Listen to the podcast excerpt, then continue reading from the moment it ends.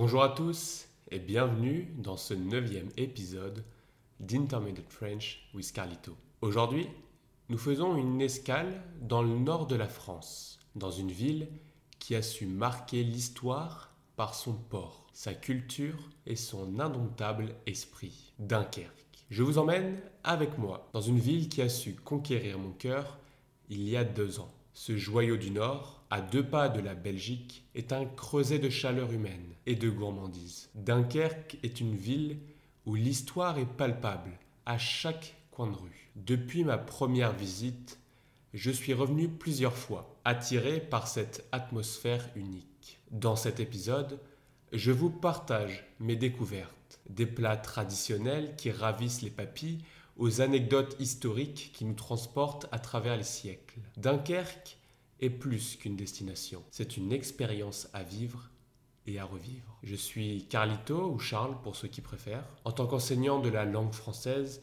j'ai une conviction. La meilleure façon d'apprendre le français, surtout pour ceux qui ont déjà atteint un niveau intermédiaire, c'est par l'immersion totale. C'est pourquoi, dans ce podcast, je vous invite à vous immerger complètement dans les histoires qui font vibrer cette langue. L'immersion totale, c'est l'art de se plonger dans un contexte où chaque sens est sollicité pour apprendre naturellement. Quand vous écoutez des histoires fascinantes, non seulement vous pratiquez votre compréhension orale, mais vous vivez aussi le français. Vous apprenez à ressentir les subtilités de la langue à en saisir les nuances à travers vos émotions. Avec moi, vous ne vous contentez pas d'apprendre le français, vous le vivez. Alors que vous soyez curieux ou en quête d'inspiration, laissez-vous guider par les récits d'une ville qui n'a pas fini de vous surprendre. Sans plus attendre, installez-vous confortablement et laissez-vous emporter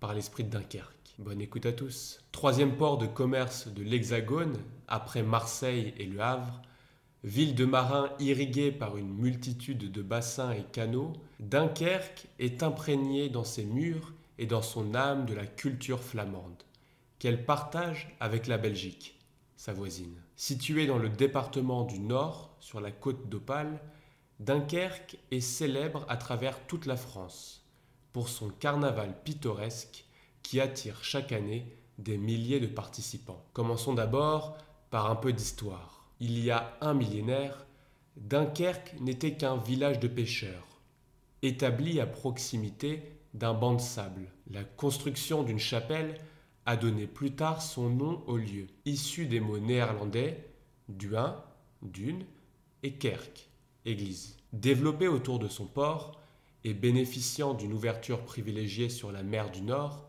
Dunkerque a été très convoitée par le passé. Elle a ainsi appartenu à différentes périodes au comté de Flandre, au royaume d'Espagne, d'Angleterre et de France. En 1662, la ville est devenue définitivement française et l'architecte Vauban en a fait une place forte. On l'appelle encore la cité de Jean Bart, en référence au célèbre corsaire qui y a vécu à cette époque. À la Révolution, suite à l'interdiction des cultes, Dunkerque a pris brièvement le nom de Dune libre. La ville a été fortement marquée par les deux guerres mondiales et a été le théâtre d'opérations militaires de grande envergure. Si vous allez à Dunkerque, il y a une chose à absolument voir. Le carnaval. À l'origine, ce temps fort de la vie dunkerquoise était réservé aux pêcheurs avant leur départ pour de longues semaines en mer. En hiver, Durant deux mois et demi, les générations et les classes sociales se mélangent pour faire la fête du matin au soir. Au son de la fanfare, on défile dans les rues en se tenant par les coudes, serrés les uns contre les autres pour se réchauffer et chanter des refrains traditionnels. On se régale des harengs lancés dans la foule, on se déguise avec des habits et accessoires extravagants et on se moque des conventions. Le carnaval de Dunkerque l'un des plus originaux de France.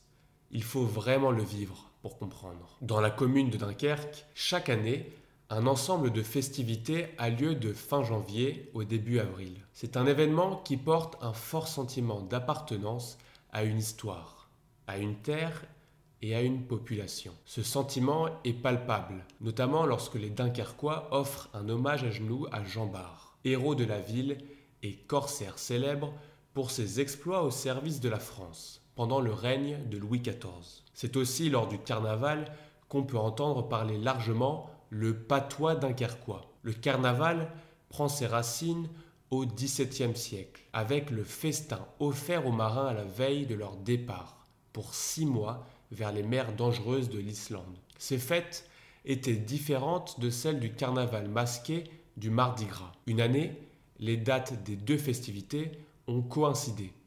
Les pêcheurs ont alors mis des masques et des déguisements, et cela a donné naissance au carnaval de Dunkerque. Le premier document officiel connu attestant le carnaval est un document qui réglementait les festivités datées du 16 janvier 1676. Pour pouvoir prendre part au carnaval, tout participant doit être déguisé, maquillé ou masqué, que ce soit pour faire la bande, un groupe qui défile, la clique, un groupe conduit par un tambour-major, ou encore pour participer au bal.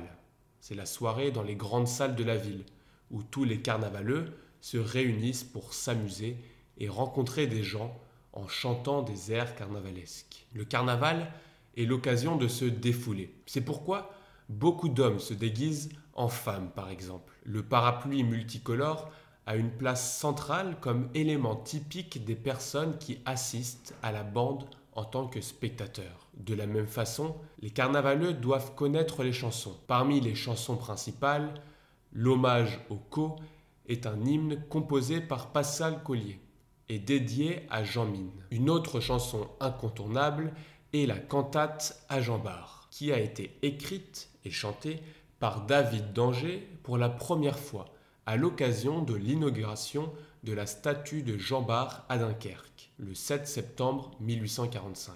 Les carnavaleux sont indépendants ou regroupés en associations. L'association carnavalesque est une tradition dunkerquoise très ancienne et chacune organise son bal. Le carnaval de Dunkerque a des traditions peu communes. Par exemple, le lancer de harengs fumés. Historiquement, cet événement a débuté pour la célébration de la rénovation de l'hôtel de ville après la Deuxième Guerre mondiale.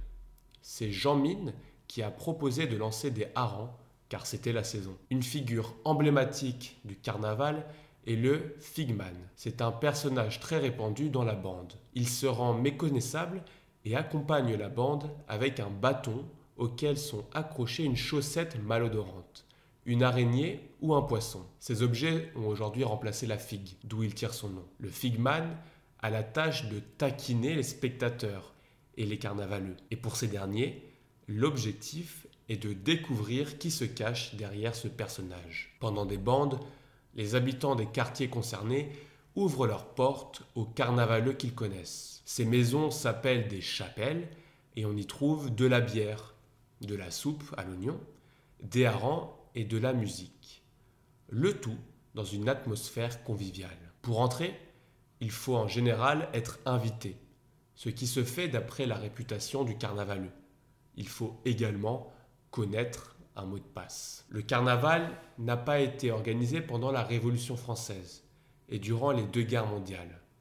Mais aujourd'hui, le carnaval est l'un des meilleurs indicateurs de la santé économique de la ville. Faites faste, en temps de prospérité ou au contraire restreinte en temps de récession. Et au milieu de cette société active, il y a des héros du passé qui semblent toujours veiller sur Dunkerque. L'un d'eux est un corsaire célèbre, un vrai aventurier des mers qui a marqué l'histoire bien plus que n'importe quel personnage de film. Laissez-moi vous raconter l'histoire de Jean Bart. Jean Bart est né le 21 octobre 1650 à Dunkerque, une ville qui, selon les guerres de l'époque, est tantôt anglaise, hollandaise, espagnole ou française. Le père de Jean est d'ailleurs hollandais et sa mère espagnole. Quant à lui, il parle français avec un fort accent flamand. Appartenant à une famille de redoutables corsaires depuis toujours, il devient naturellement mousse à 11 ans pour le compte de la Hollande et participe en 1667 au fameux siège de Londres. En 1672, il décide définitivement de se battre pour la France du roi Soleil. Les guerres sont tellement fréquentes qu'il devient rapidement capitaine corsaire et s'empare de nombreuses prises ennemies, apportant la prospérité au port de Dunkerque. Il trouve tout de même le temps d'épouser Nicole en 1675, mais elle décède en 1682. En 1689, il s'évade de façon rocambolesque d'une prison anglaise, traverse la Manche à la rame avec son ami Forbin, autre marin de renom, et se remarie la même année avec Jacqueline. Ses exploits le rendent si célèbre que le Maxima Pirata, comme le surnomment les Hollandais, reçu par le roi lui-même à Versailles en 1692. Deux ans plus tard, il sauve la France de la famine en capturant des navires ennemis chargés de blé, ce qui lui vaut d'être anobli par Louis XIV. Il est partout en Europe, attaquant ses adversaires de la Méditerranée à la mer Baltique, de l'Atlantique à la Norvège. Un vrai lion. Il s'apprête à nouveau à entrer en guerre lorsqu'il meurt d'une pneumonie le 27 avril 1702 à l'âge de 52 ans. La France perd son meilleur marin et Dunkerque fait ériger une statue à son image, celle d'un homme robuste et intrépide, capable de résister à la fatigue de la mer et à la violence des combats. En 1928, ses ossements sont retrouvés et exposés dans l'église pendant plusieurs jours pour que les Dunkerquois puissent lui rendre hommage. On l'imagine encore sur le pont de sa frégate, ses cheveux blonds volant au vent, ses yeux bleus scrutant l'horizon, son épée à la main. Petit détour par l'opération Dynamo. Ça vous parle?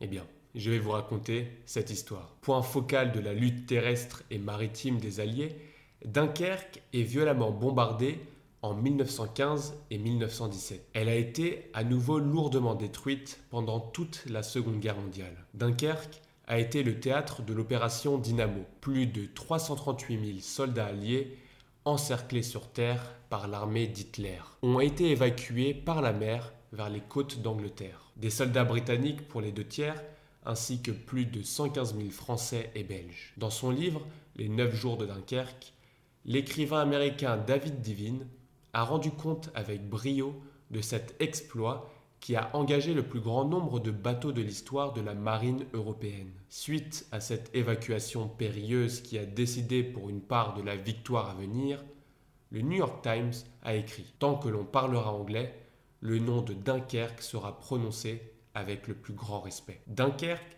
a payé un très lourd tribut à la guerre.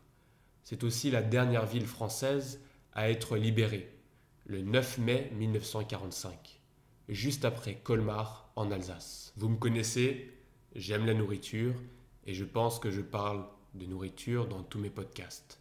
Et donc, je vais aussi en parler aujourd'hui. Au-delà des moules frites, on recense de nombreuses recettes dans la cuisine flamande, parmi lesquelles les chicons au gratin, le potgeschlech, que je prononce très mal, littéralement petit pot de viande, la carbonade flamande, avec bière et pain d'épices, ou encore la flamiche au maroilles, plat au parfum très puissant. La spécialité de Dunkerque, c'est le hareng, poisson dégusté au vinaigre. Côté friandise, c'est la gaufre dunkerquoise, ronde et ferme, parfumée au genièvre, ou encore le doigt de jambard, un gâteau aux amandes fourré de crème au café et enrobé de chocolat. Maintenant, pourquoi ne pas sortir un peu de la ville? Autour de Dunkerque, il y a des lieux magnifiques à voir, des paysages qui nous coupent le souffle. Suivez-moi, nous allons découvrir ensemble ce que nous réserve la nature et l'histoire autour de cette ville incroyable. À 15 km au nord, explorez la cité fortifiée de Gravelines et promenez-vous autour des remparts. Sa grande plage de sable est très populaire pour la pratique du kitesurf. À 15 km au sud, la commune d'Esquelbec possède un ensemble de maisons typiques des Flandres, datant du XVIIe siècle. Un remarquable château de briques rouges et un cimetière militaire. Saint-Omer, ville d'art et d'histoire située à 30 km au sud, est plaisante à visiter, avec son imposante cathédrale, ses fortifications et ses jardins. Enfin, retrouvez les grands espaces naturels et descendez la côte de Dunkerque à Montreuil-sur-Mer pour découvrir les paysages de dunes, de marais et de falaises. Le cap Blanc-Nez et le cap Grinet. Arrêtez-vous, prenez un grand bol d'air et regardez ce qui vous entoure. La côte d'Opale est un vrai bijou à contempler. Et voilà, notre petit voyage à Dunkerque touche à sa fin pour ce neuvième épisode. J'espère que cette incursion dans le patrimoine culturel et l'âme vivante de Dunkerque vous a donné envie d'en savoir plus et de continuer à explorer la richesse de la langue française à travers son histoire. De son port imposant aux légendes de corsaires, de son carnaval éblouissant aux délices de sa cuisine, Dunkerque est un livre ouvert sur l'esprit du Nord qui nous invite à apprendre et à ressentir. Merci beaucoup de m'avoir accompagné dans ce récit enrichissant. Comme d'habitude, le transcript est disponible sur ma page Substack et j'attends avec impatience vos retours pour faire de ce podcast le meilleur podcast possible. N'oubliez pas de vous abonner, c'est très important, et rejoignez-moi la semaine prochaine pour un nouvel épisode. D'ici là, continuez de cultiver votre amour pour le français, continuez à pratiquer à très bientôt pour de nouvelles aventures, en français bien sûr. À la semaine prochaine. Ciao